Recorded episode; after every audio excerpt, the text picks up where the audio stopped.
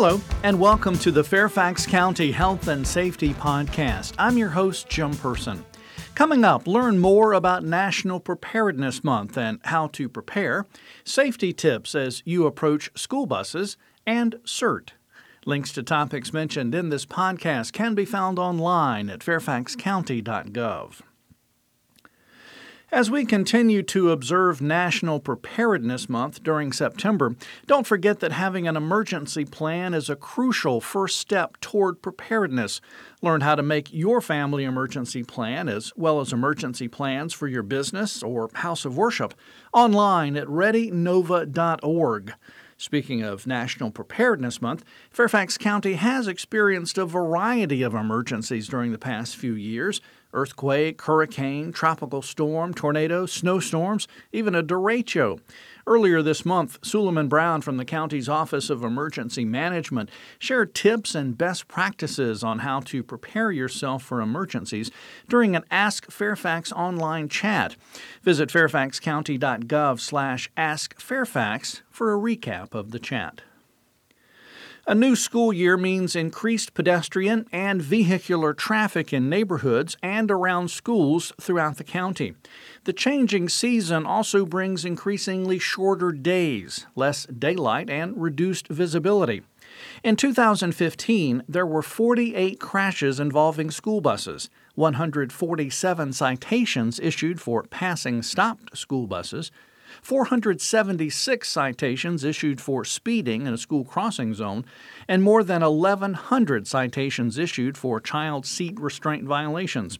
Remember, it is illegal to pass a stopped school bus that is loading or unloading children. Make sure that you obey all signs, signals, and crossing guards or police officers in school zones.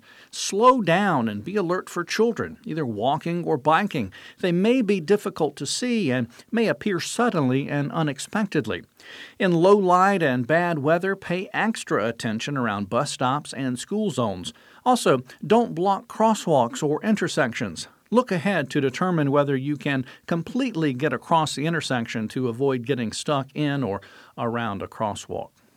For additional information on school bus safety and a variety of traffic safety topics, you can visit fairfaxcounty.gov/police/traffic.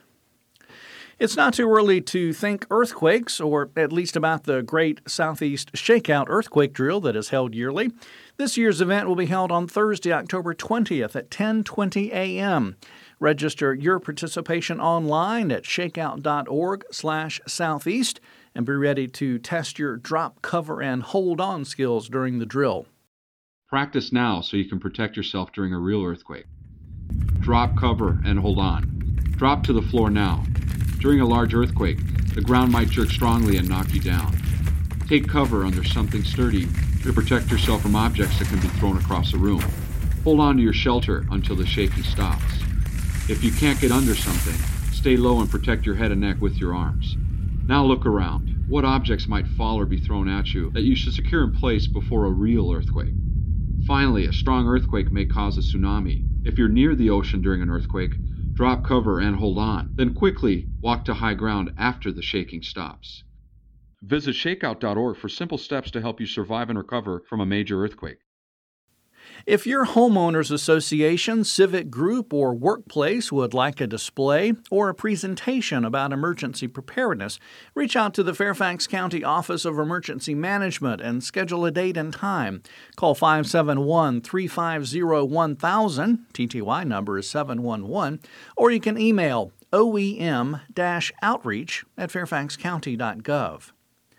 CERT, or Community Emergency Response Teams, train people in neighborhoods, workplaces, and schools in basic disaster response skills such as fire suppression and search and rescue, and help them take a more active role in emergency preparedness. Learn more about CERT and how you can get involved at fairfaxcounty.gov/fr/cert.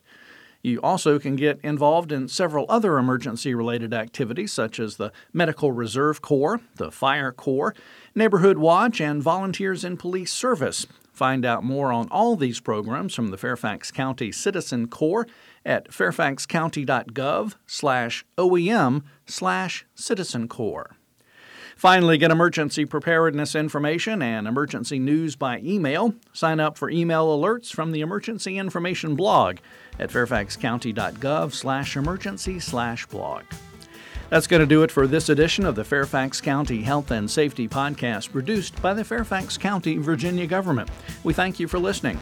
Additional information about health and safety topics and emergency preparedness may be found online at fairfaxcounty.gov. And please remember, if you have a police, fire, or medical emergency, call 911. For non emergency needs, call 703 691 2131.